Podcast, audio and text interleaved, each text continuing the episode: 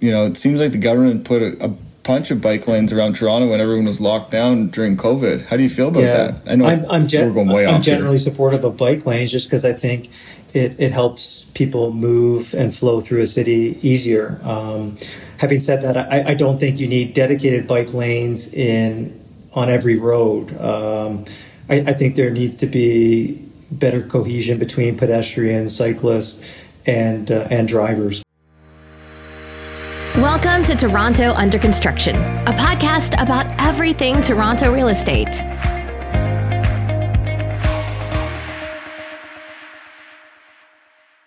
Welcome to Toronto Under Construction, a podcast about everything Toronto real estate. This podcast is brought to you by Neezo Studios. The award winning Neezo Studios is a premier one stop digital studio for all your architectural, visualization, and scale model needs. Neezo can also help market your project and launch your sales center physically or virtually.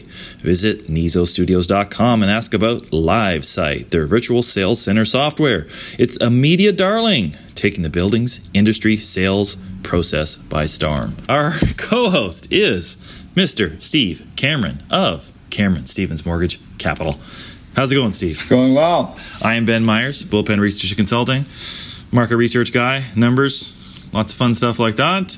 It's interesting. The people are still looking at deals, uh, still underwriting uh, Are you, are, projects. you, are you busy? Are you are you busy? Are you seeing lots of uh, lots of requests for proposals? Yeah, yeah, it's actually been pretty interesting. But uh, and and lots of stuff all over the board. Cobourg, Alliston, Waterloo, Kitchener. You know, downtown Toronto is uh, as typical all over the over the GTA. Rental, condo. Yeah, so it's been uh, it's been interesting. When the COVID hit, I was like, oh crap. You know, I'm going to go bankrupt. No one's going to be launching sites. No one to be buying sites. So.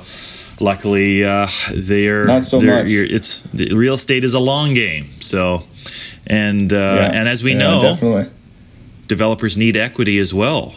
they do.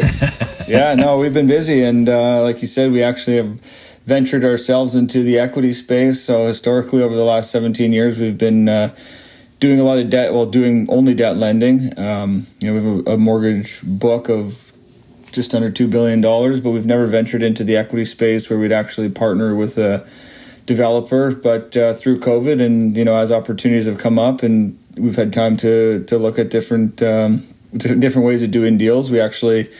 Uh, did our first equity transaction. So we started our, our new company called Cameron Stephens Equity Capital and um, partnered with a local GTA developer. And we bought a site, which we close on at the end of next week or at uh, on the 29th. But uh, yeah, no, we're, we're very excited, and it kind of leads into maybe uh, you know our guest today. Maybe there's an opportunity for the Cameron Stephens Equity Capital Fund, and uh, and this guy to to, to chat. So uh, Yeah, why don't you introduce our our, our guest there, Steve? very excited to have uh, Mr. Bill Gardner with us today. Uh, for more than with more than 13 years of experience in the real estate development world, Bill has played a invaluable role in the success and execution of more than 10 GTA projects. Prior to founding Gairloch, Mr. Gardner spent six years at Freed Development, where he played a key role in a series of mid-rise city core projects that won accolades and awards for their innovative style and quality construction. Some of the high-profile projects included the Thompson Hotel and Thompson Residences, 75 Portland, 500 Wellington, and the Fashion House. Bill then founded Gairloch six years ago, and Gairloch has completed the award winning 383 Sorauren and has a vast pipeline of, ex- of exciting projects coming up to the market in the coming days, weeks, and months. And we are excited to dive into all of that with you, Mr. Bill Gardner. Thank you so much for being on the show. Hey guys, thanks for having me. Why don't you tell us a bit about how you ended up just getting into real estate in the first yeah, place? sure. I guess right off the gates, I think Ben, like if you do go bankrupt, you could make it as an announcer. You you nailed that, man. yeah, thank you, thank you. I'll, I'll, I'll see if I can pick up some some side gigs on Fiverr or something as uh, as a Yeah, voiceover. Like Probably for- be- better than me reading the intro and stumbling over my own words yet again. you think after 12 episodes I'd figure it out? Nah, it's all good, man. My uh, my wife jokes. She said if I go bankrupt, uh, I'm I'm a big coffee nerd, and I got a pretty fancy espresso machine. And she's like, you could always become a barista if uh, if if the real estate thing doesn't work out so good. man. Yeah, you, you fit the part. Nice, Yeah. nice. You'll get some good tips, I Yeah. think. Might need like uh, different colored hair or different pronouns or something to get a job at Starbucks. But uh, Look at this hair. Yeah. I mean, I could probably give you some if you wanted. It's it's getting pretty wild. Yeah, you look like a professional hockey player. That's what I. That's what I'd be doing if uh, you know we weren't doing this. Yeah, for sure. yeah, you'd be, you'd be in the NHL for sure. you'd be back. You'd be back slogging beer again. Yeah. You're a beer, beer salesman. Too funny. Um, So, Bill, tell us tell us uh, how you got started. It's a, I know it's an interesting story um, how you met Peter, but why don't you tell us uh, kind of how you got started in the business and why? Yeah, sure. Um, so I guess we're going back to I guess 2005, late 2005, and I had uh, I graduated from Western with a degree in political science. Uh, was never really into school very much. Uh, was always looking forward to the next chapter, and um, I had a job down in Liberty Village. I was actually working for a company called Cervelo Cycles, which at the time was one of the fastest growing companies in Canada because they were making uh, high end carbon fiber bicycles. And one of their athletes had come second in the Tour de France that year. So it was going gangbusters. It was actually a pretty exciting little company. And um, I had taken that job mostly just because I didn't have any success at all getting into the development business. I was. Uh, chasing a lot of different developers in town, trying to convince them to hire me, and uh, I didn't have a ton of luck. And I was always really attracted to what uh, Developments and what Peter was up to down in the King West neighborhood, uh, primarily. And so, uh, once I got that job, I needed a place to to stay. So. I scraped together some funds that I had saved and bought a 500 square foot condo in 66 Portland. I remember just as a side note at the time that I'd done it, I paid what did I pay? I paid like a hundred and eighty grand or something like that, or I, yeah, For the it- condo? it- yeah, it was a condo, a five hundred square foot condo, and at the time it was like three hundred and eighty bucks a foot or three hundred eighty five bucks a foot, and every intelligent person that I knew was like. The GTA condo market will never go above 400 bucks a foot, period. Like, never and I was like, huh. I was like, I was just a young guy. I was like, okay, like I'll just adopt that view. And so I just told everyone, I was like, no, this is a cool little like lofty building. I just want to live here. This is not an investment. And anyways, after I bought the place, I read in the Globe or the Post or something that the developer was a young guy and he had bought the penthouse unit in that same building. So uh, one day, I think I was coming home from work or something, and uh, I came into the elevator, and there was a young guy with a Yankees cap on, and uh, he punched the code in to go to the penthouse. Like his, his elevator went right up to the top. And so I just introduced myself. I said, "Hey, are you Peter Freed?" Blah blah blah. And uh, he said, "Yeah." And uh, I just started pursuing him after that. Like he was like a nice looking young lady, even though he wasn't. And uh, I I pursued him for like uh, six months, and finally. Um, after he kind of rejected me a couple times, I, I gave him one last kind of chance to hire me, trying to convince him that it would be a good idea, uh, even though I didn't know anything and uh, all I could do was work hard. And he uh, he agreed to let me come on and help him out. I think originally I was like, I don't even know what my role would have been. It was basically like a gopher or like a customer service guy. And then he also helped, had me helping with like color selections for interior design stuff, which I had no Wow. idea what I was doing. Um, so anyway, eventually things started kind of coming off his desk because he was very busy at the time and taking on a lot with not a lot of staff, and um, landed on my desk. And I guess I just kind of could learn on the fly and had a lot of opportunities that I probably had no business having, but uh, no one else was around, so I was able to get a really good uh, crash course on kind of downtown Toronto mid-rise real estate development and yeah, just what what to do and what not to do and uh, all those types of things. So it was a great learning experience, and uh, yeah, I'm forever thankful that that Peter decided to give me a shot on that one. So I know that uh, your your parents aren't uh, in the are the development business, and I believe actually, is it your mother who is uh, an Olympic athlete? My dad, my mom was good dad. too. Yeah, my mom was Yeah. a ca- Canadian champion hurdler. Uh, but yeah, no, my dad went to Tokyo, and uh, what did what was what was he? What was his sport? He was a he went for two sports. He went for well, well, well two disciplines within track and field. So he did the decathlon and the 400 meter hurdles. Wow. So were they uh, were they encouraging you to be a, a, sportsman instead of a businessman, or how did they react to this uh, leaving the bike company to go work and build condos? Oh, my parents are cool, man. They just they want me to just uh, to find kind of uh, a content life and happiness, and um, yeah, they're they're they're cool. No pressure. I'm one of five, eh? So I don't I don't get I get I get one fifth the attention. attention. No. No, and uh, yeah, my sister was a better athlete than me, so all, all the hope was on her.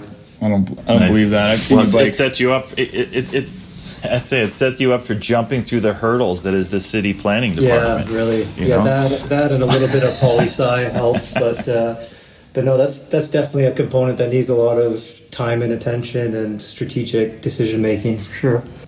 So, so how much of the um, the entitlement process or the planning were you involved in with uh, with Freed? Well, him and I were hands on on everything. It was basically just him and I at the start with. Um, like, not that I started with him, but when I started, it was him and I uh, with like a bunch of bookkeepers and like a couple accountants and stuff. Um, so we took care of all, the entire development process. There, there was kind of no, no one else on board. And then as Peter kind of started to do bigger and bigger stuff and more projects, we eventually brought on more and more people.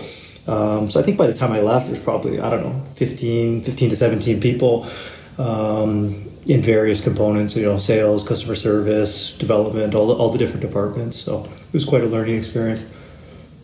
So before we move on to when you left, because I, I mean that's uh, a big part of, of who you are.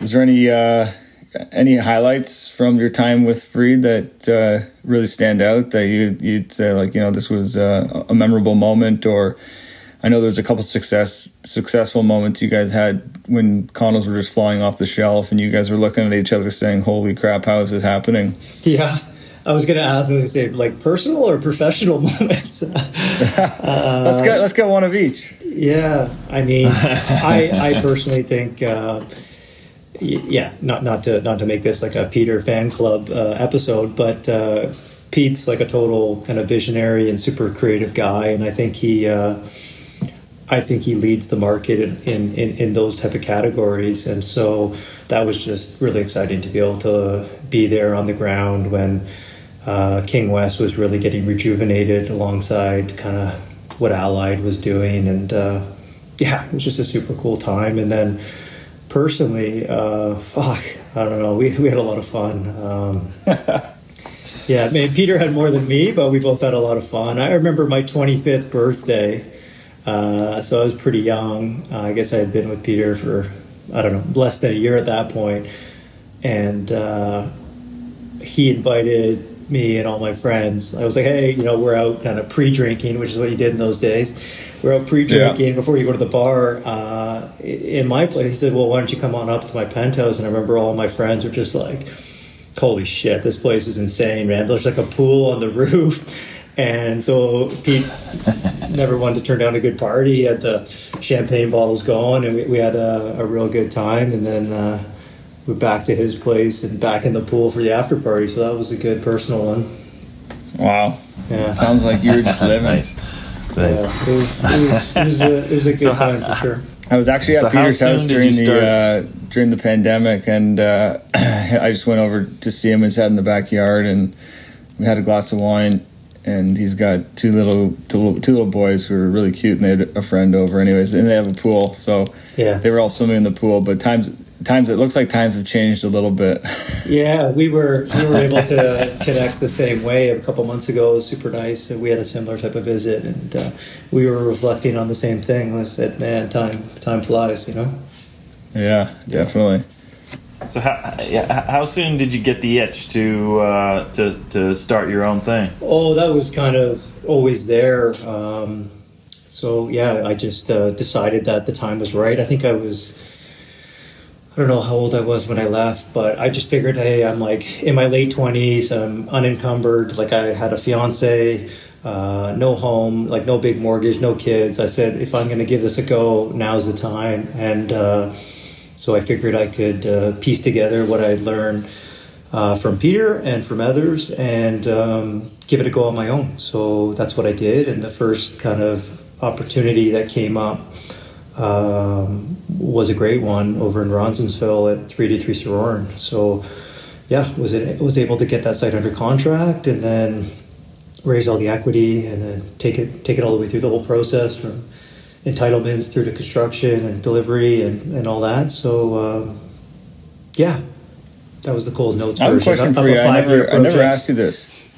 I've never asked you this, but before you, it's a, it is a great project, and I know it won a couple of awards. How did you come up with the name Gairloch? Gairloch means small. It means small lake. Um, I just stole it from my great grandfather. He had a company called Gairloch Investments, and he also had a property um, in Oakville that he donated to the town of Oakville. That was right on the lake called Gairloch Gardens, and he was just uh, like a a stud in his day. Like he he started out as a stockbroker and had made and lost his fortune like three or four times throughout his life, and I always just admired wow. admired his entrepreneurial spirit. And um, yeah, I just uh, I just stole the name from him. that's yeah. interesting. Very interesting. Yeah, that's interesting. And and so so how did you know? I guess when you went out on your own that you'd be able to you know raise the capital. I know you got some. Uh, some decently well-heeled partners. Uh, d- did you know that you'd have those connections before you went out on your own? I didn't know. Um, I definitely didn't know. There was certainly some risk there. I mean, even when I left, I thought worst case scenario, I could always get a job as another executive for another development firm based on the experience I had had with Freed. So I felt like that was my safety net. And then I've always been a somewhat confident human being. So I, I did feel as though if the right opportunity came around, that I would be able to capitalize on it and um, that I could have people kind of sponsor me and support me through the journey. Is there any uh, is there any way you, you want to uh, talk about some of your equity partners, or are those all confidential? Yeah, I mean, I don't have to talk with them specifically, but they're all just uh, yeah, very high net worth kind of family offices primarily, and um, I, I, think it's interesting during this kind of like uh, pandemic pandemic stuff, like just how much reassurance that gives you to have really solid partners that um, that you know personally uh, and know their family yeah. members and vice versa and have met their kids and all these types of things because I remember you know back in my time with Freed when um, uh, going through the 08 stuff and the financial crisis just how quickly the tone in the room changes when things aren't looking so rosy and people mm. actually read their partnership agreements and the banks start calling you uh, and those types of things so uh, i feel very fortunate every day for the people that have uh, kind of uh, supported me throughout my career um, yeah so hopefully that suffices as an answer yeah, no, it is for sure. I just think that like a lot of um, you know, there's a lot there's there's different parts of development. There's tons of different I guess line items in a budget or in a capital stack. Some of it's debt, some of it's equity, and where that comes comes from, and how certain developers establish certain relationships that propel them to, you know, different levels. Is um, people ask me personally all the time about it. I know that people maybe listening or, or younger people were sort of like, how I get start, how do I get started, or how do I get those relationships. So I mean, I mean, you've done a great job at, at fostering that, and then obviously you delivered, and the returns are there. And if the returns are there, that generally speaks for itself.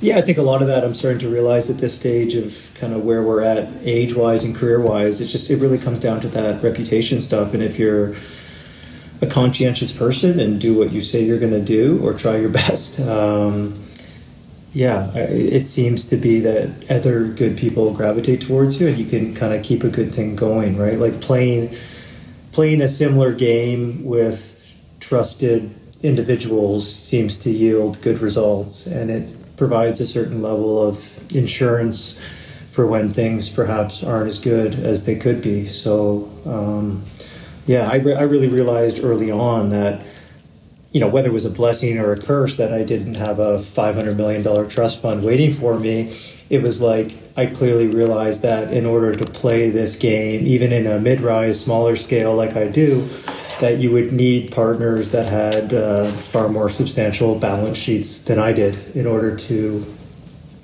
just just just to keep the project on track and to guarantee very large construction loans and just to have those strategic banking relationships. Given I didn't uh, yeah, I just didn't inherit any of that from a family office or something. So, yeah. Beautiful. Well, one one thing I admire about you was uh, is is you're always pushing the kind of the boundaries on, on architecture and, and, and your your projects have all kind of been you know uh, in my opinion pretty stunning looking project. How do you know? How do you determine how far you want to push it in terms of you know knowing that that the construction costs might be higher or you may not be able to uh, you know uh, extract the value of uh, of that in the sales price. Yeah, I mean, I've just always been a design oriented guy. Like I remember from a very young age, like going shopping with my brothers and sisters, and my family was like a winners type of family. Like we weren't poor by any means, but my mom loved a bargain, and so she would take us to winners. And I remember like my bro would come back with like twenty items. Like he would have so much shit in a bag and he would just be very very pumped about it. And i would be there like sulking in the back of the car with like nothing.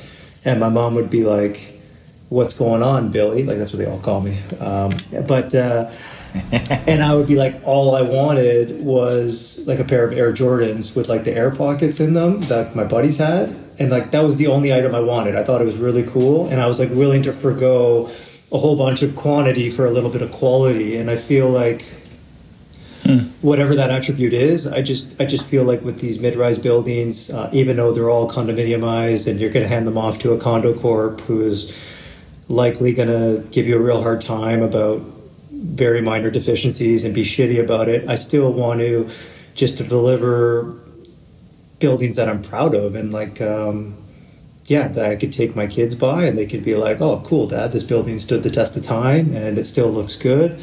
Um, yeah, like today, my, my, sister's actually homeschooling some of her kids because of this COVID shit. And um, I met with, she has five kids, which is a little crazy, but um, I, all five of them came down to my Junction Point Sales Center, which I'm launching uh, this weekend. So we just did like a little like 45 minute educational session on like condo development, real estate development, sales center, and Paul That's Johnston. Cool. Paul Johnston's my sales guy. He was there and just taking them through the process. Okay, which floor plan do you want? Where is that on the model?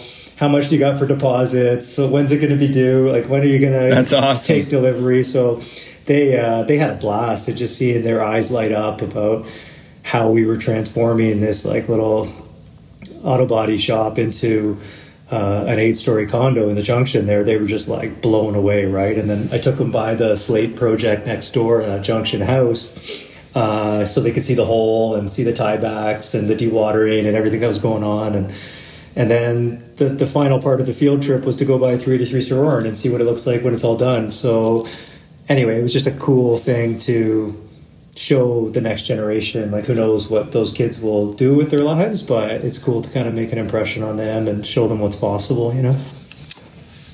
That's awesome. Interesting. I mean we we sorry i was just say uh, we uh, we went out for a coffee probably two and a half years ago and and I knew the uh, the vendor that sold you the Junction project, and he was worried about you know the values that he could get on on that site. And, and when you bought it, you're like, yeah, I'm going to launch this above a thousand dollars a foot. And I was like, this guy's freaking nuts. Like, what is he? what is he thinking? Like, there's no way the Junction is a thousand dollar per square foot market, and then you know, went over to uh, you know to Brandon's project, uh, the Slate the project, and, and, and he gave me a tour before he launched, and he said, "What do you think I'm launching at this at?" And I was like, "I don't know, nine twenty a foot." And he's like, "We don't have a single unit under a thousand bucks a foot." Yeah, they so, did great. And and and yeah, I mean, he's and he's done fantastic job, and you know, he hasn't been you know catering to the typical uh, investor and, and, really pushing it to, to end users. But uh, I guess my, there is a question here: is, is, is is is how did you see the junction as being uh, you know really the kind of a next hot neighborhood that that that you could get a over a thousand bucks a foot for?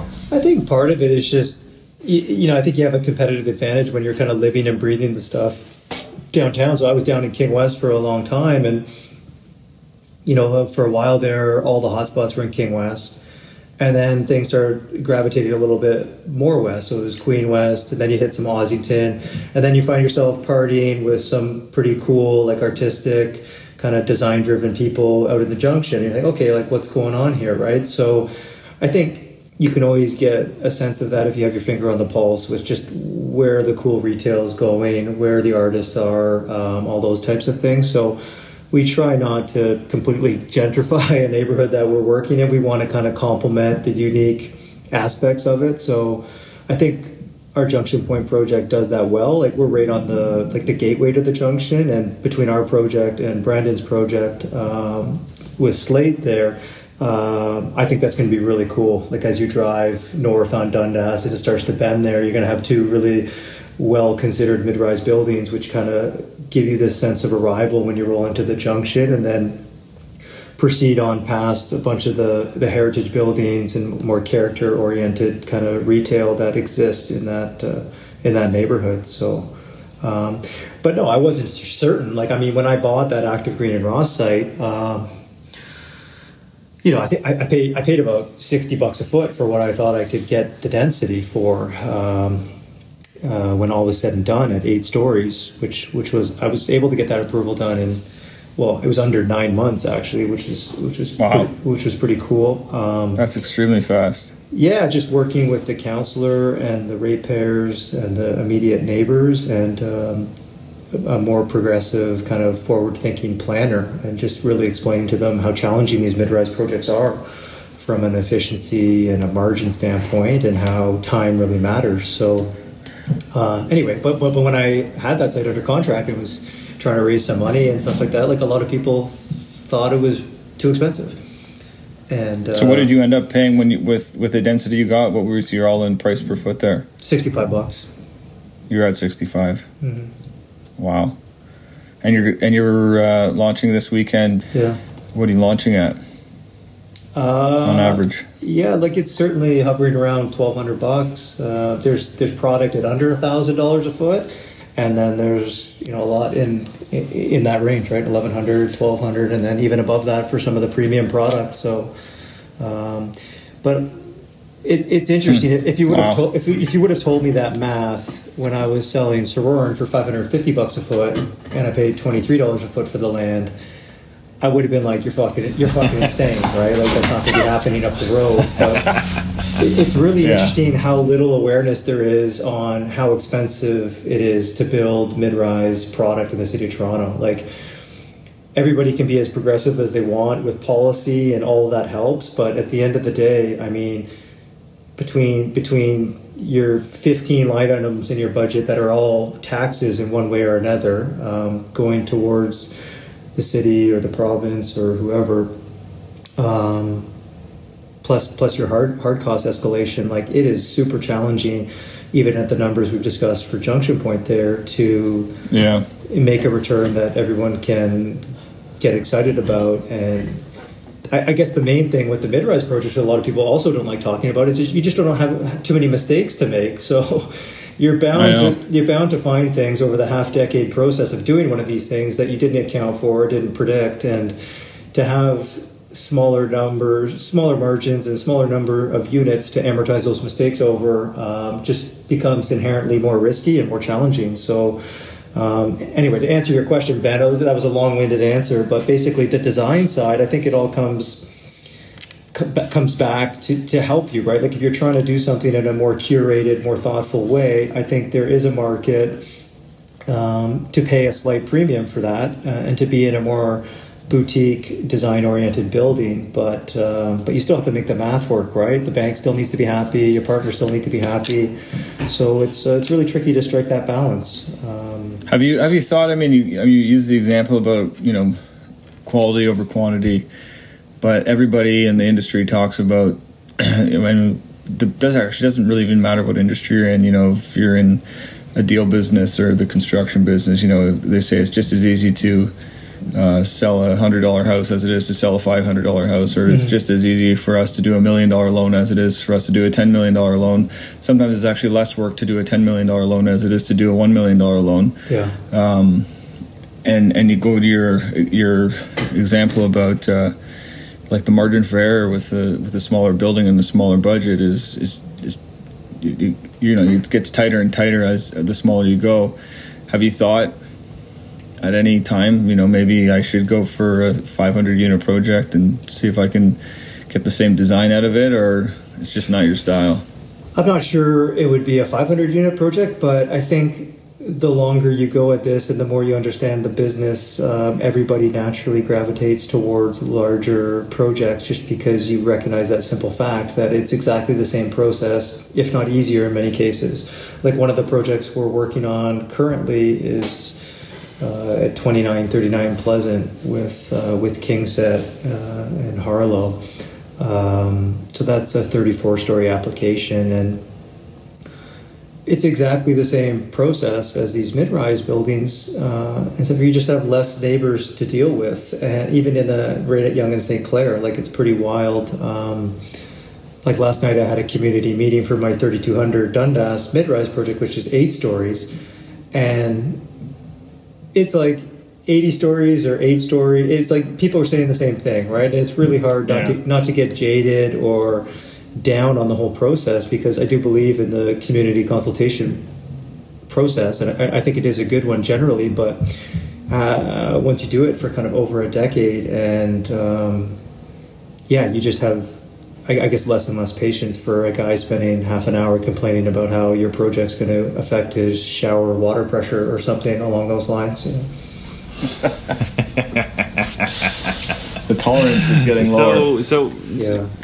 Uh, so I get you know you're if you're taking partners like KingSett and in Harlow, um, you know you're you're you're growing. Have you are you uh, you know where do you see you, the company going? Do you want to be the next Tridel, or are you happy to do one to two, one to two projects yeah, a year? no interest in. Uh, in the in the big scale kind of take over the world mentality like i'm not i try to keep the ego in check as much as possible and uh, my only real mandate going forward is doing good projects that uh, I can kind of have some sort of input in and ensure that I'm proud of with trustworthy, good people and partners. So, however long that goes, or however many deals we do, I'm not I'm not quite sure. I mean, there's certainly been some some more growth in recent years. Um, and, and part of that is bringing on kind of some strategic people on, on, on, the Gairloch team, which has been great. So it's not just me doing everything. So that's been a real breath of fresh air. And uh, with with Andrew Woods in particular, who was formerly with Atrium, who I don't know if you can say that on this show, uh, just because they're a competitor with Steve, but no, um, no, they're all they're all we're all friends. Okay, well, yeah. all good. And, and Andrew's a great guy too. He's, yeah. I, I, mean, obviously we worked with him. He's, I, I can see the value he's bringing right off the bat. Yeah. So with Andrew, it was one of those things where it was like um, I didn't even know how big of a gap that was in my kind of corporate profile until you just until he came on board, and then all of a sudden you're in the situation where one plus one equals like six. You know what I mean? Like it wasn't it wasn't linear. Um, and then we brought on some more junior staff as well to help facilitate uh, just through construction drawings and design development and entitlements and everything. So, um, so yeah, I, I, think once you're better positioned to take on more growth, you inevitably, you know, we, we, we seem we seem to have a lot of opportunities that come through our office just through getting a, a reputation for doing some of these more mid-rise style projects. So we, we always try to stay in the mix and be um, transactional and uh, always looking to acquire new sites. But we want to be very particular with the sites we actually see through to fruition and have our brand associated with, and make sure that there's a consistent kind of architectural language and and theme to what we're aiming at. So. Um, yeah, not sure if I answered your question there, but yeah. How many total staff do you have now? Well, I guess technically there's only five of us, but um, but yeah, it, it's really just three key development people. Well, it was it was just you just a few years ago. I think there were, yeah. and, it, and, it's it's pretty easy to see. I mean, you did Sorauren, and then there was a big a big uh, sort of gap in the mark or gap in in time where you didn't do any uh, development, and then all, all of a sudden it seems like you have five projects on the go. Well, I w- I wasn't not doing development. I was losing at the Ontario Municipal Board for 49 Lawrence, which was a great yeah, idea. let's talk about that. So, yeah. so everybody thinks that anytime a developer goes to the UOMB, they win. Yeah. You put a great assembly together on the south side of Lawrence there. You had a great capital partner. Yeah. And uh, and you ended up losing at, at the OMB. So that must have been a real kick in the junk. Well, it's just back to Ben's uh, point about trying to do bigger stuff and understanding the efficiencies of that. So that was like a I guess I guess our, our application we ended up submitting and then fighting over was 19 townhomes, and I was working with Peter Clewes on it, uh, and it was a really I thought it was a great proposal. It was uh, kind of like a blend between like a walk up apartment, which you'd find kind of scattered throughout Rosedale, and then traditional towns in the back, when connected through a common one level underground. Um, so I I still adamantly believe that that's the type of product that should be throughout the entire city, throughout the entire yellow belt, should be riddled with product exactly like that, regardless of how rich your neighbors are or how politically connected they are or anything to that effect. Um, like I'm, I'm a big advocate of like, yeah, okay, you'd have mid rise along the avenues, and then you'd have the ne- next designation in behind that to have uh, six story stacked towns or townhomes or walk up apartments all the way down to to row housing, townhouses, and then single family detached homes. But um, anyway, maybe in that particular situation, I just underestimated how influential um, certain demographics of people could be. Um, and so, yeah, we had a six day hearing. Well, so what happened? Like, walk walk us through it. I mean, so you, you you assembled the site. You had a bunch of single family homes that faced Lawrence, and uh, you, you you applied to the city. The city said no. And what was the ultimate reasoning behind the decision at the OMB? You believe it was politically driven? Oh fuck! I'm not going to go out on a limb and suggest that was the case. Like I'm sure there was errors and things that we could have potentially um, done better. But just for some context, I had Peter Smith as my planner from Bousfields, who's widely regarded as one of the best planners in the entire city. Uh, Anne McIlroy, who wrote the mid-rise guidelines, was my urban designer. Peter Clewes was my architect, and David Bronskill was my lawyer. And that was actually the first pretty time. rock rock star team right there. Yeah, and everyone believed in it, and uh, that was the first time Peter Clewes has ever lost at the Ontario Municipal Board. Most people don't know that, um, so I, I, I, hold that uh, I hold that honor. Um, but but anyways, no, it was just um, honestly I've kind of like just kind of pushed aside a lot of the learnings from that or the the trauma just because uh, I, I, I, truly do believe that that is the right way to build out uh, our city and especially our major arterials like Lawrence, which is virtually a four lane highway. And I was, I think, under 250 meters to a major transit station at uh, Yonge and Lawrence there. So the fact that a bunch of people with $5 million homes didn't want multi million dollar townhomes beside them. Um, yeah, it. Uh, I, I, I, don't think it was a very strong decision, and I mean, I think, um, yeah, perhaps perhaps the board member didn't have a great grip on it. I'm I'm, I'm not sure, but uh, no, yeah, I, don't I don't spend too much time on Twitter, but um, but yeah, I, I mean, I think I think there are some great voices on Twitter, and it's a great way to curate your news and filter out all the noise and just follow some. Uh, there, there's a couple of people in Toronto in particular who just keep such a close eye on all urban development that you could really save a lot of time by just following them on Twitter, checking in once a day. Yeah, Twitter is an, an, interesting, uh, interesting place to try to try to survive. But I, I use it to ask Steve questions because I didn't know what the deferred uh, equity, equity, was in the capital stack. But uh, he, he ghosted me; he didn't answer it, so it's all right. Well, you got some great answers from a couple of great sources. So I, I, I was uh, just yeah. curious where you got that. That uh, anyway. Yeah, it's it was you know LinkedIn's kind of interesting. You know, I, I am interested in the backstory, the, the how the capital stack comes together, and, and where the equity comes from, where the debt comes from. You know, the how the land value is treated in in these stacks and stuff. That that stuff's interesting to me, even though it's taken me years to try to understand it. So, what uh, what are you seeing out there in the market, Ben? How are things going in your world? You're you're crunching some numbers. It's a pretty interesting time, and. Uh, Bill, who do you think you are asking the questions around here? It's not how it's supposed to go. it's it's really strange. I mean, like we've got the you know like a just complete collapse of the downtown condo rental market. You know, fifteen to twenty percent declines in the core. Um, from from rent levels uh, from you know the fall of of, of 2019 Yet we still have investors buying thirteen hundred dollar per square foot condos. So we've you know we've had a few launches that have you know happened in the COVID era. Um, no failures. right? I mean, there's been a couple that have you know slightly slower sales, and they've had to offer some incentives, but you know, product is is is still selling, so that's you know certainly positive for our for our industry. But we're starting to see resale inventory uh, increase pretty uh, pretty dramatically, and so we'll see how that ultimately impacts the the new home market, um, and, and so. I mean, I'm still bullish on the city. Obviously, I believe in the long term prospects of the city, and I think investors are buying with a long term mindset because uh, these, you know, obviously these projects are not going to close for three, four, five, and even five years out, right? And so, uh, you know, I've I've heard certainly you know through some of the podcasts that I listen to that we could have a vaccine approved by the end of this year, which is which yeah. is you know kind of shocking. And then you know 20 million doses produced by by Valentine's Day, right? So you never know what's what's going to happen if that happens. I think, and the borders open up and everyone gets vaccine, then I you know I think we're we'll be back to the races in our in our marketplace. And the fact that you know single family home development is is is just taken off since then as well. So you know, people buying homes without ever you know setting foot in them, which is which is which is shocking. It just shows you how much demand there is uh, for Toronto. And you know, just, yeah, I mean, fundamentally, I just think if, if there's an immigrant, are they really going to want to go to the United States right now with what's what's happening down there? I just think you know Toronto and Canada is a much better better option. So so I, I think our market will bounce back.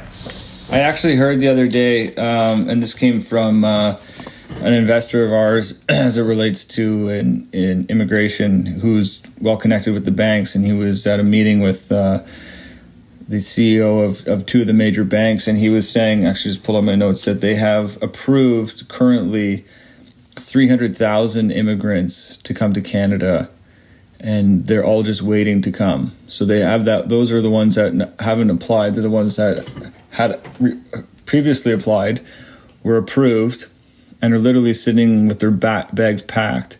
And they believe of those 300,000, 270,000 are going to end up coming to Southern Ontario. I said that right now, no one wants to go to Vancouver. There's very little uh, attractiveness to go to Calgary. Montreal is always, you know, they're they're slow with immigrants because of the language barrier, um, and they believe this is coming from the banks that to house those 270,000 uh, immigrants, we're going to need at least 60,000 units, at least 60,000 units. And they're going to probably start opening up the border at the end of Q1 next year. So if you look at that math, we're going to, you know, there's going to be major, major um, demand for, for new housing. And I think what I've seen recently is the low rise market, yeah, has been hot. Everything's selling. Um, the high rise has slowed, but but there's there's going to be like this exodus of downtown Toronto is going to end at some point. Um, and if there's a vaccine ban, like you say, it's it's coming sooner than I think everyone is ready for or expecting.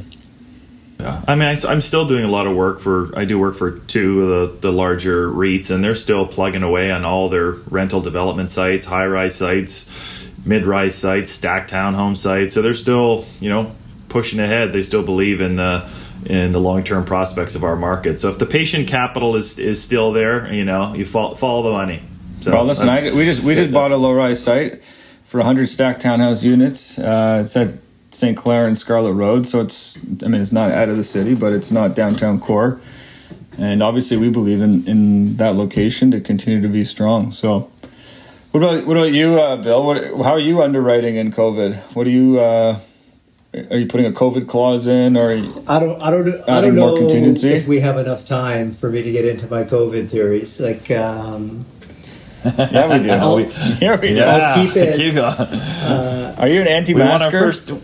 We want our. T- no, it's not. It's not so much anti-mask or anti-lockdown. I mean, yeah, I, I, I just think it's really interesting. I, I feel like this this whole situation has been really unsettling for a lot of people. I think, I think for me, one of the most unsettling things about it is just the um, the group think, the the the tribe like. Um, inability to think flexibly about what's going on and, and the actual data. Um, and then for one side of the debate to have all the empathy and all the compassion. I, I don't fully understand that, right? Like, say you are anti-mask and you're anti-lockdown, and you don't give a shit about old people. Say that was your position, right? It's like you could make a very strong case that depriving our children of full time, like, like of, of, proper education, or locking teenagers in their home and giving them uh, a life curse of depression and anxiety, or uh, middle aged folks losing their jobs and going on welfare and not being able to feed their families. Like, I think there's enough empathy to go around, and I guess for me, uh, having looked at the data pretty carefully from the start, like even just from that Princess Diamond study, the first one that came out with the 3,000 people on the cruise ship, like I never really, outside of maybe the first 10 days, where I was like, hey, this makes sense to pump the brakes and go on pause and, and to make sure this isn't as crazy as people were modeling um, with, you know, IRFs of like, um, what were they? They were talking three, four percent at some point, and now we're you know now we're down at a pretty strong consensus, consensus at, at 0.2 or 0.3 on the fatality rate. So, um, no, I, I, just think there's there's room for more debate, and I think proper science and proper discussion and proper democracy should all have space for different views on these types of things. So I think COVID is real. I thank the Lord or whoever else you're thanking that it's not nearly as deadly as any of us would have thought. And I spent a lot of time concerned about what type of damage we're doing. I have three young children, and I spent a lot of time thinking about how this is going to impact their future and our short term future. I was driving around Toronto all over, West End, East End today, and there's a lot of collateral damage for this. And if you look at the numbers, and uh, Ben, I'm sure you're good at that, but I think I think we're up to around 10,000 deaths in Canada now. Maybe just past it, I'm not sure, but I think we're still like 86% of those or 85% of those are, are in long long term care facility homes. So I think that was just a glaring error that we made as a society. Like to, to, to think that was a good idea in the first place, like, hey, you know, like my, my parents or my grandparents are vulnerable. I'm going to go put them in a home with a bunch of underpaid workers uh, without the proper precautions, and they're all going to share viral diseases with each other uh, and wait to die. I, am just not sure that's the most empathetic way to treat older people in general. So I get why we're doing it, and you have a lot of kind of two income working families that can't can't can't support the elderly. But I just think it's a bit disingenuous to lock down our entire society uh, and pretend as though an 80 year old's life or an 85 year old's life is the same thing as an 8 year old's life. It's just fundamentally not the case. And although every death is a tragedy, I, I, find it very hard to believe that a COVID death at 86, for example, is that much different from um, a pneumonia death for an 86 year old. And whichever one happens to come first, um, I'm not sure it's worth shutting down the entire world and taking on an immense amount of debt and uh, yeah, nuking our entire economy. But how controversial do you guys want to get with this one?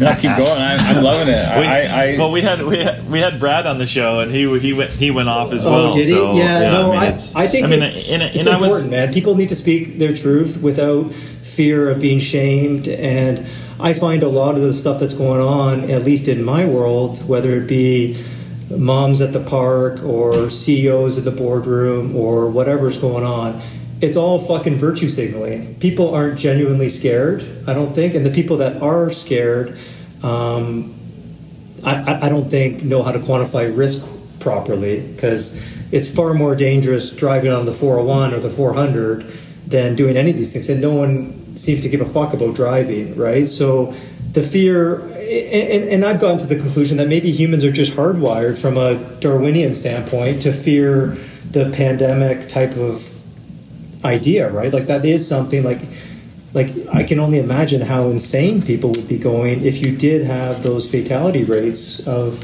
a three, a four, a five, or anything close to some of the previous pandemics in history. So I, I found the whole thing just very unsettling. Like that moment when you go to the grocery store and there's like shortages on food and everything, you're like, wow. Or the toilet paper thing, I said, like, what the fuck is going on here in terms of what people are actually thinking yeah. about, you know? So, so yeah. I, I, mean, I was, I was, you know, I have three kids as well, and you know, my my middle daughter was was not was not doing it well, was not, you know, handling it well because uh, you know just not having access to her friends and not being able to uh, to you know to go out and and and uh, socialize right? And I was you know I was getting worried about her right? So. Yeah it's the same situation. Like for me a lot of people I think I think I'm a little cold or unempathetic. And it's like my dad I went by and saw him yesterday. He's 80 it was his 80th birthday yesterday actually that's why I popped in to see him. His Achilles heel his whole life has been respiratory uh, disease like you know asthma pneumonia little things right? So and he's got 15 grandchildren and so he's been taking it pretty serious. He's trying to isolate himself as much as he can, and he's been pretty cautious, right? Not so dissimilar from how he would be with the flu or with any other sickness that someone else would have. But he's worried about it, right? He's watching the news and, and this and that. But and I told him the same thing. I said, like, if my dad, you know, who's a former Olympian and who's taken care of his body his whole life, but regardless, say he was obese, a smoker, had whatever inflammation, diabetes, all these other comorbidities. If he happened to die at 80 of COVID, it's just it's just not a tragedy. It's just it's just not. He's had a long life. He's had a good life, and when you're 80s, and when you're in your 80s, you you start to understand that the horizon of your life is near, and so um, yeah, I, I just I just yeah, fundamentally struggle with a lot of the kind of core underpinnings of some of the decisions that are being made. Um, but yeah, anyway. No, I, I, hear you. I think that where you're coming from, though, is, is much different um, than where a lot of people come from on a practical basis, because I, I do believe that what you're saying um, played out in, in, in society. Like, like you, you're totally right. It's it's not the same to have to have a 86 year old die in a nursing home from COVID or pneumonia or the flu or any other viral disease um, as it would be to have a younger person pass away. So, you know, those lives aren't necessarily comparable. But when you say that, I think it comes across as unempathetic, and I think it comes across as discompassionate, and I think it comes across as, um, you know, you're this like right wing anti masking gutless, heartless human. Yeah. And, and I think the media has done a phenomenal job at portraying that. And I don't think that eh, in any, I mean, there's a debate tomorrow night between Trump and Biden. There's a big election coming up. You know, you, you you get crucified if you have an opinion that's unpopular with whatever the secu- secular media wants you to have that uh, as an as an opinion. Yeah, I mean, we could we could go um, down and, the total and, rabbit hole on this. I totally agree with you. And like anyone who thinks some random guy in China ate a bat and that's what caused this whole thing, uh, I think you also need to kind of check you get a reality check, right? Like in a Trump election year when the economy's roaring. Um, yeah, to have just the right type of pandemic spread and and clear out vulnerable, sick, old people, but not do much else, I think is uh, like even just knowing what I know from a search engine optimization standpoint or from uh, like a like a paid digital advertising standpoint, you could put five million bucks behind this idea, like globally. And the way we operate with social media, the way the news picks up everything, a couple key influencers, you could continue to spread this for as long as you want. Like I was at the dentist this afternoon I had three ladies, uh, like dental hygienist and then a, and then a dentist, helping me with a cavity. And on CTV or what? Oh, City TV, the, the the one with the ticker, right? It's going. It's like eight out of the 10 things that cycle over the full hour are all COVID related, everything. And it's all breaking news. This is how many cases, this is how many people died. And I'm just really surprised in the just the low resolution thinking that no one can get beyond it's like okay like how many people did we test? It's like okay like there was nine people who died. Okay like how old were they? Like that's not in that newsreel. Like people it's just not even discussed.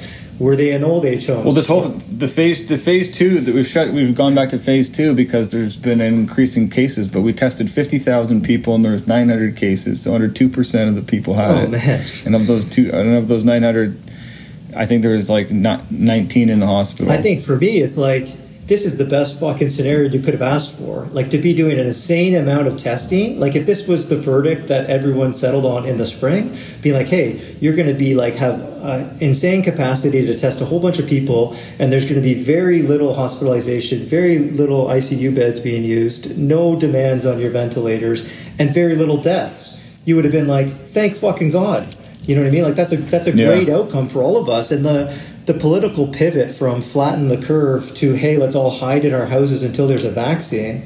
So like that's a that's a total 180, and it's politically motivated, and I don't think it's wise. And and and I don't think like everyone who's talking about a vaccine. I, I think that's stupid too, because like back to my dentist chair this afternoon, there's three ladies in the room. One's 60, like the dentist was maybe 55, 60 or something, and then the dental hygienists were all younger, mixed races, age, whatever, right? I just asked all three of them, would any of you guys take a vaccine? No, no, no. All three of them. All, all three? No, three, 100%. And wow. I said, I'm not taking a vaccine. I would rather take a COVID injection into my arm than a vaccine.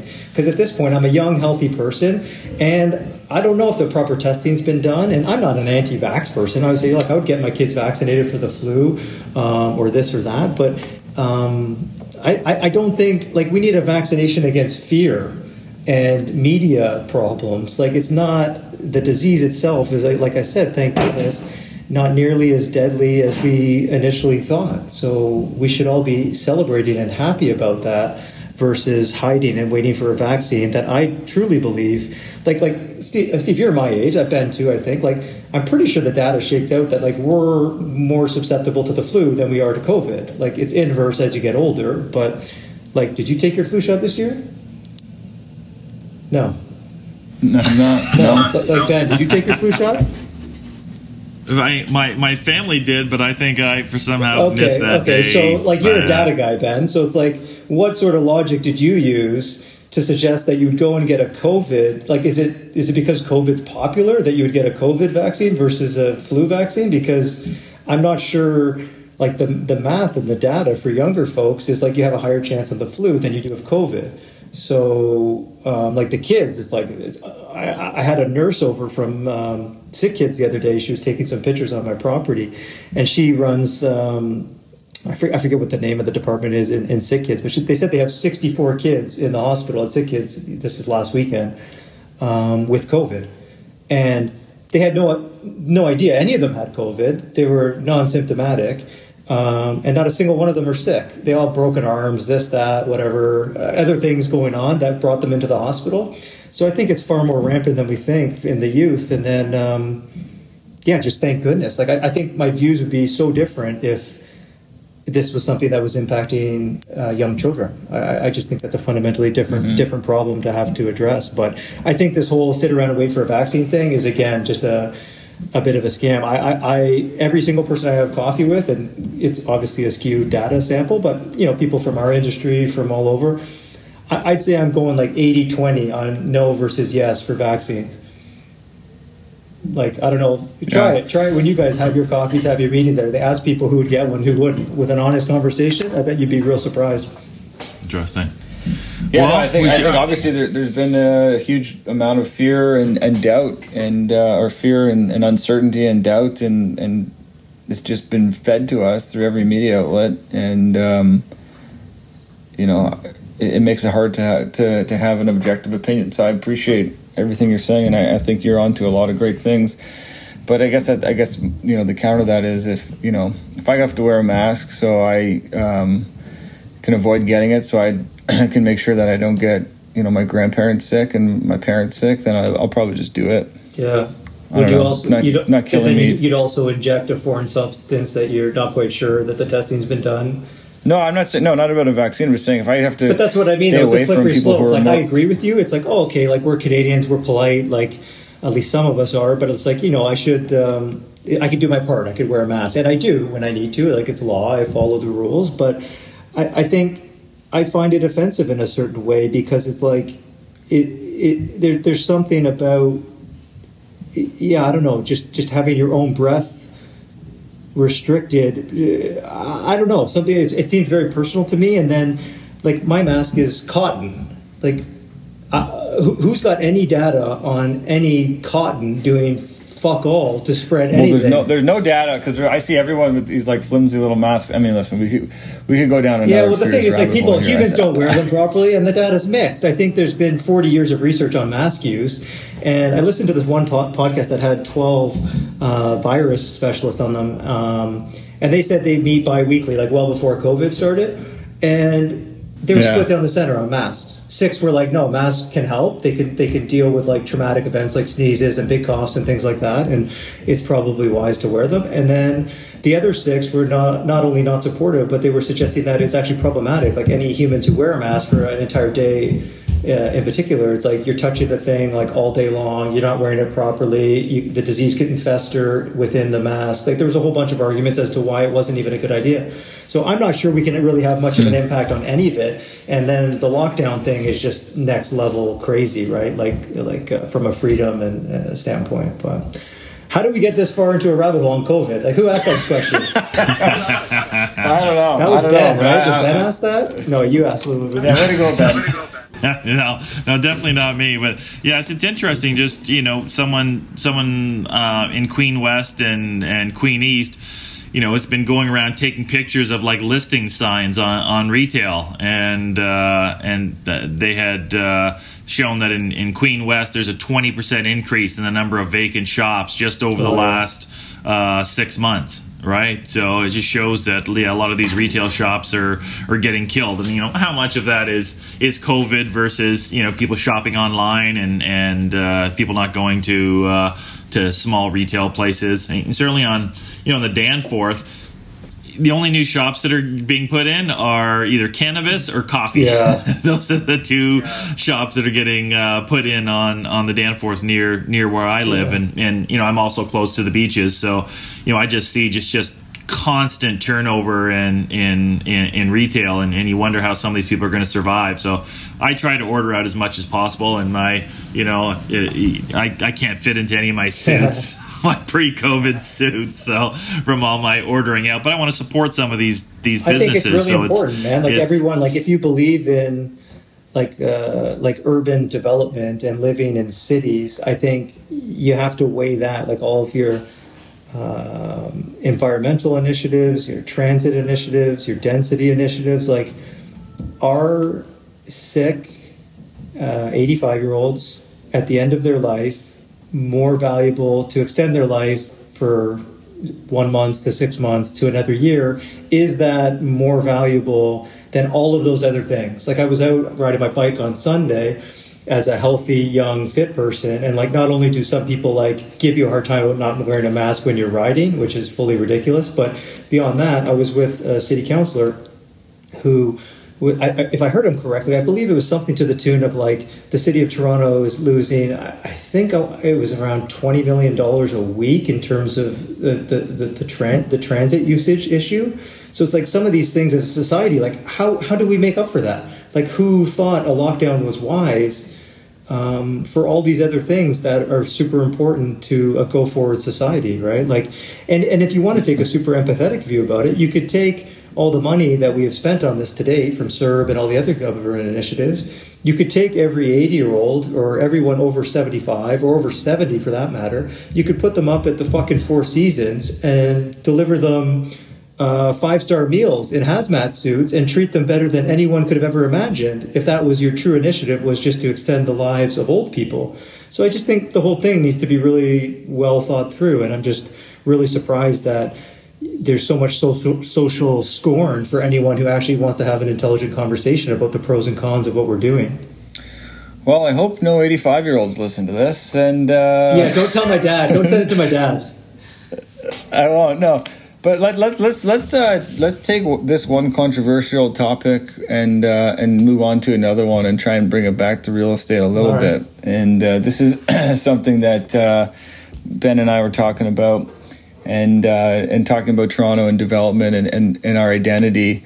And um, you know, one of the uh, the hot topics lately has been you know the displacement or the replacement of key Toronto establishments, such as, for example, Sneaky D's or Wayne Gretzky's, and um, on the chopping block is the Co- the Croc Rock.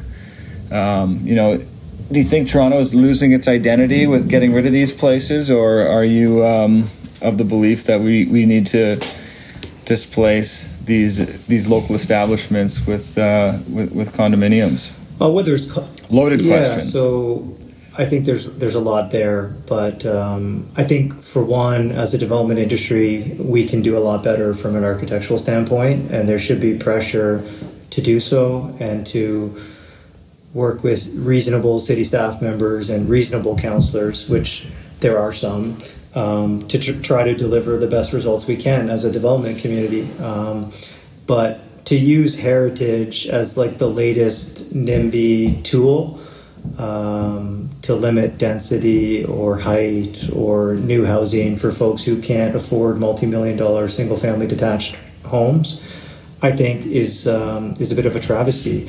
I don't I don't think like Sneaky D's, for example, um, is is interesting from a heritage standpoint at all. Um, I think the proposal that would put forward is not my favorite either. I don't even know who's doing it, so I should be careful. I don't want to uh, give any of my friends a hard time. But um, but no, I, I just think her- heritage is like a like a sword that's being used. Um, even if you're on the same block, I'm working on the project, and there's a claimed heritage um, uh, house on that same block. Like I don't abut it uh, I don't impact it at all, and I have to do a full heritage impact study and talk about the thing. And I don't think it was even prominent uh, heritage architecture to start with, right? So a lot of these things can just be used to uh, further delay and cause further expenses to the development community in trying to deliver appropriate housing going forward. Yeah, it's, it's crazy that uh, I mean a restaurant can move. I mean Wayne Gretzky's is uh, you know it's, it's, it's hockey Hall of Fame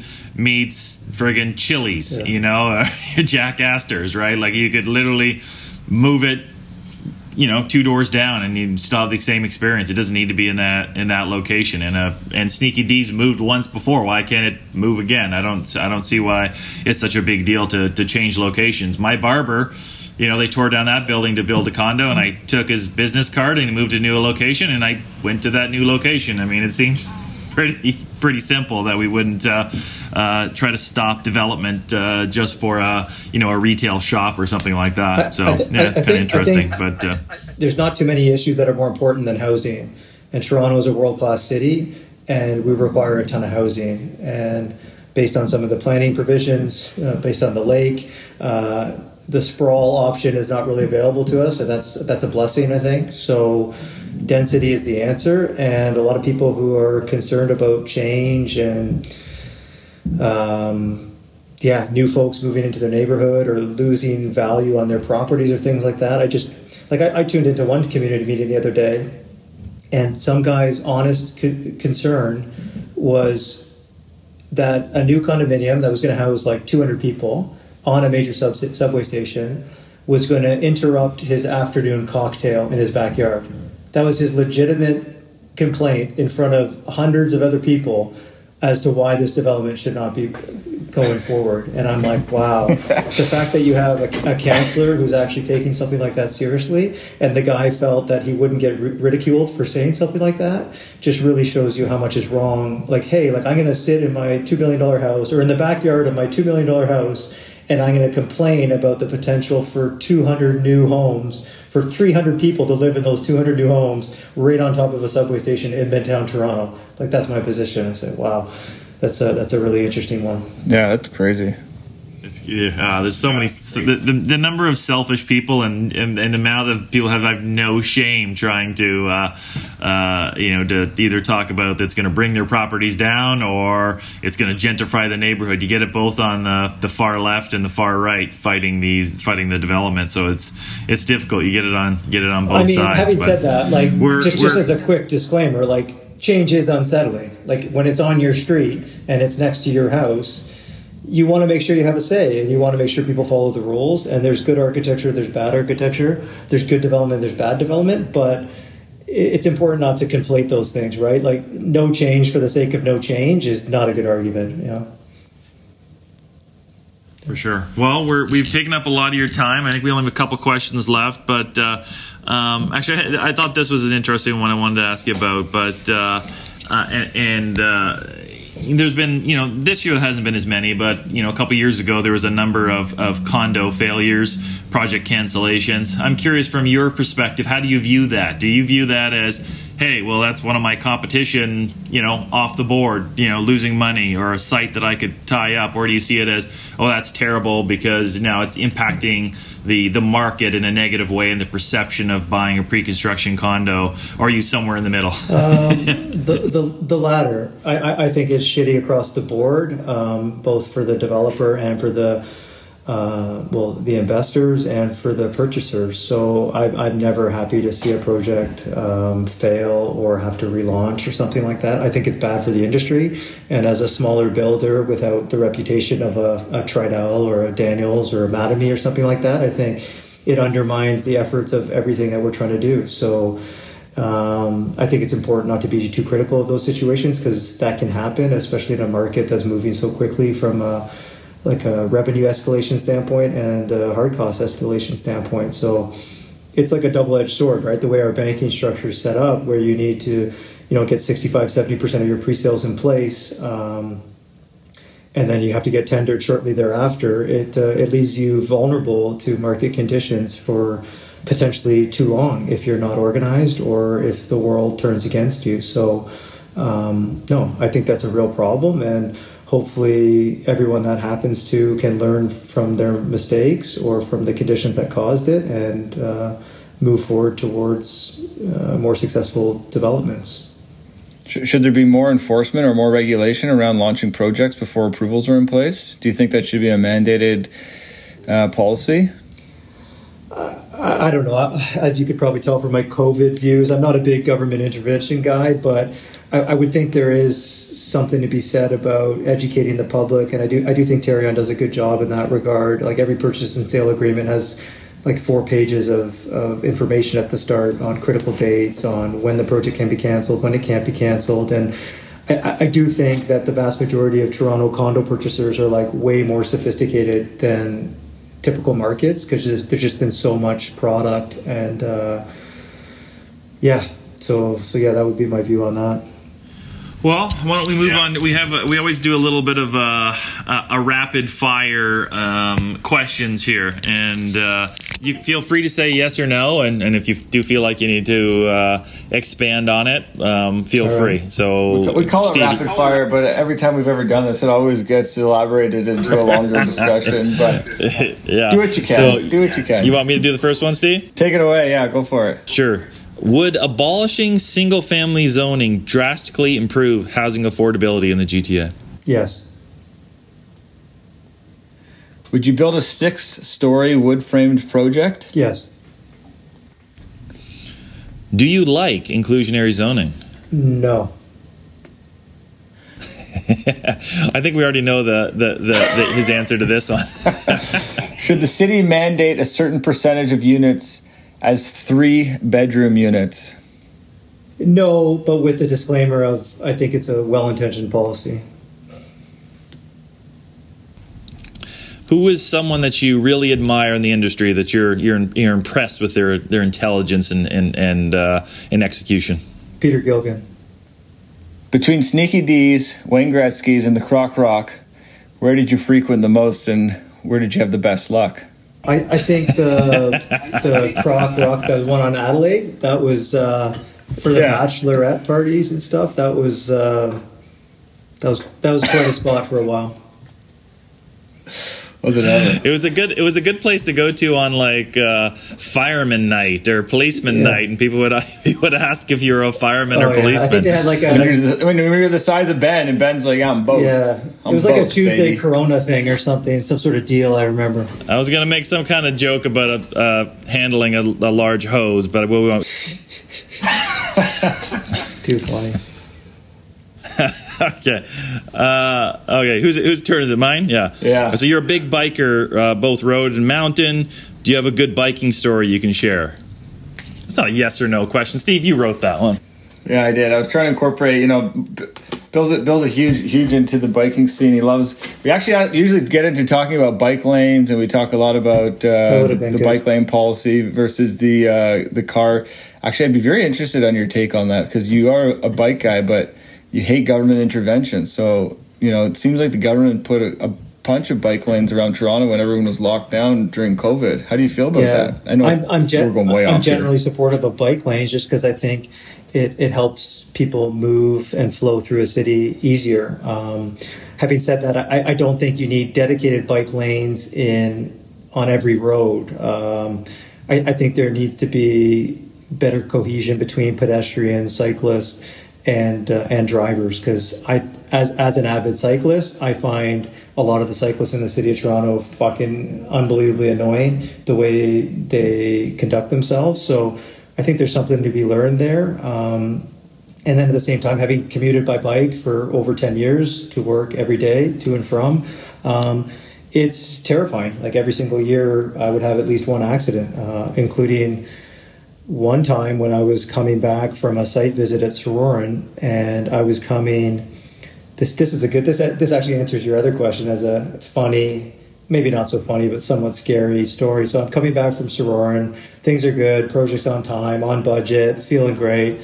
Uh, come over the the bridge uh, where Dundas and, and College come together, and you know that triangular shaped site in the middle there with the gas station like I was I was yielding left, and you have to like kind of bunny hop over a whole bunch of streetcar tracks, which is challenging in and of itself. And then you get to carry some speed as you kind of run down towards the intersection at I guess that's Lansdowne and and and College, right? And so this plumbing truck uh, pulls out of the gas station, and there's a dedicated bike lane um, on on the right hand side, if you can envision that. So he pulls out of the bike lane, and I've got a whole bunch of speed. So I'm like, okay, great. I'm gonna cruise. Like I'll keep my speed instead of braking because he just pulled out of this gas station, so I'm good. And I'll just pass him on the inside, like on the right, because I have a dedicated bike lane. I felt a certain level of safety, right? And then I guess it was a rental truck. It was an older Italian gentleman and he had been trying to fill up the gas on the wrong side of the truck. So he immediately pulled right back in to the gas station. And yeah, so I was right in his blind spot when he did so. And instead of like T-boning, like I basically hit him instead of him hitting me, but I kind of like lay the bike down and and kind of hit him, kind of slid under the truck. And he had no idea that it had even happened. He just kept on proceeding up into the gas station.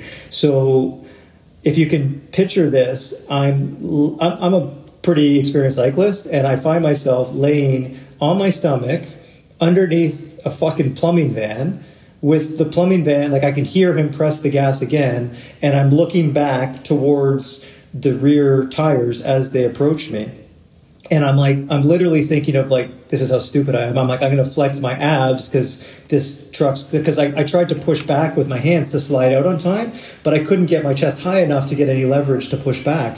So I was literally just pinned underneath this guy's truck as he's proceeding forward and he presses the gas and I'm like, oh shit, man, this is not, this is not a good situation. And sure enough, his rear wheel, which was, it was a rear wheel drive plumbing van, um, got hung up on my bike. Like it ran over my tire and my uh, my wheel, and he just started spinning, and that gave me enough time to slide out and get to safety. And like that, that was the only reason. So I was like, geez, like, you know, that's a situation just, I mean, it's a long winded story, but to answer your question about bike lanes and a false sense of safetyness, I think at the end of the day, you need you need cooperation between everybody and respect and it's, it's a hard thing to achieve if you don't have the proper infrastructure you don't have the space and you don't have a long history of a lot of cyclists on the road. So um, so what happened? Hold on. So what happened here? Let, let, i did you, did i was you... just scraped up a little bit and i, I slid i like I, I crawled out because he realized he couldn't go anywhere because it's like it doesn't have a limited slip differential so just the one tire was spinning and he wasn't moving anywhere so he got out to see what was going on that gave me time to to climb out. Um, and then I just had like a thank the Lord type of moment where I was like, gee, that was uh, that could happen real fast, right? And uh, he was a very nice man. He felt terrible. He paid he paid me. My bike was totaled. He gave he gave me some money for my bike, and uh, oh, that, was, that was it. He was a very nice man. Like he was very distraught. He had no idea. Like it wasn't even really his fault. Like it was kind of my own doing. But um,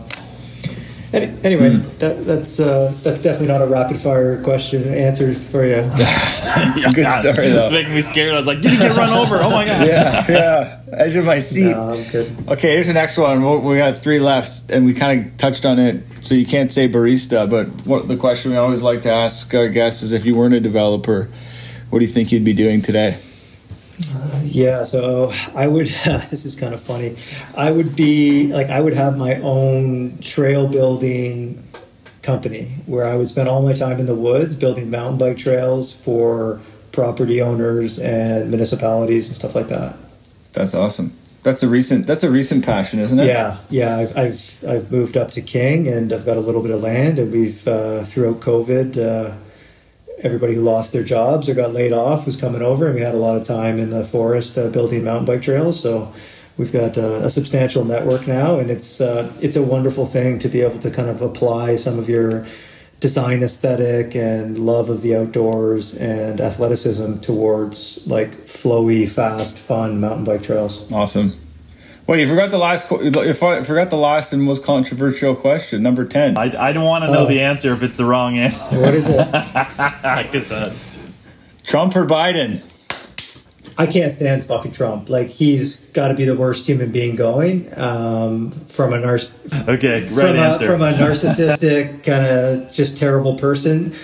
Um, having said that, from a policy standpoint, I'm far more aligned with Trump, and I also have maybe maybe a thousand dollars worth of bets with various individuals over the past four years that Trump would get reelected. So it's not looking good lately in the polls. Um, so so yeah, I'm definitely uh, in the Trump camp, camp, but with a massive asterisk. And it's funny. Sometimes I go out, I have a hat that says it's in the same colors as Trump's, in the same font, and it says uh, "Make Trudeau a drama teacher again."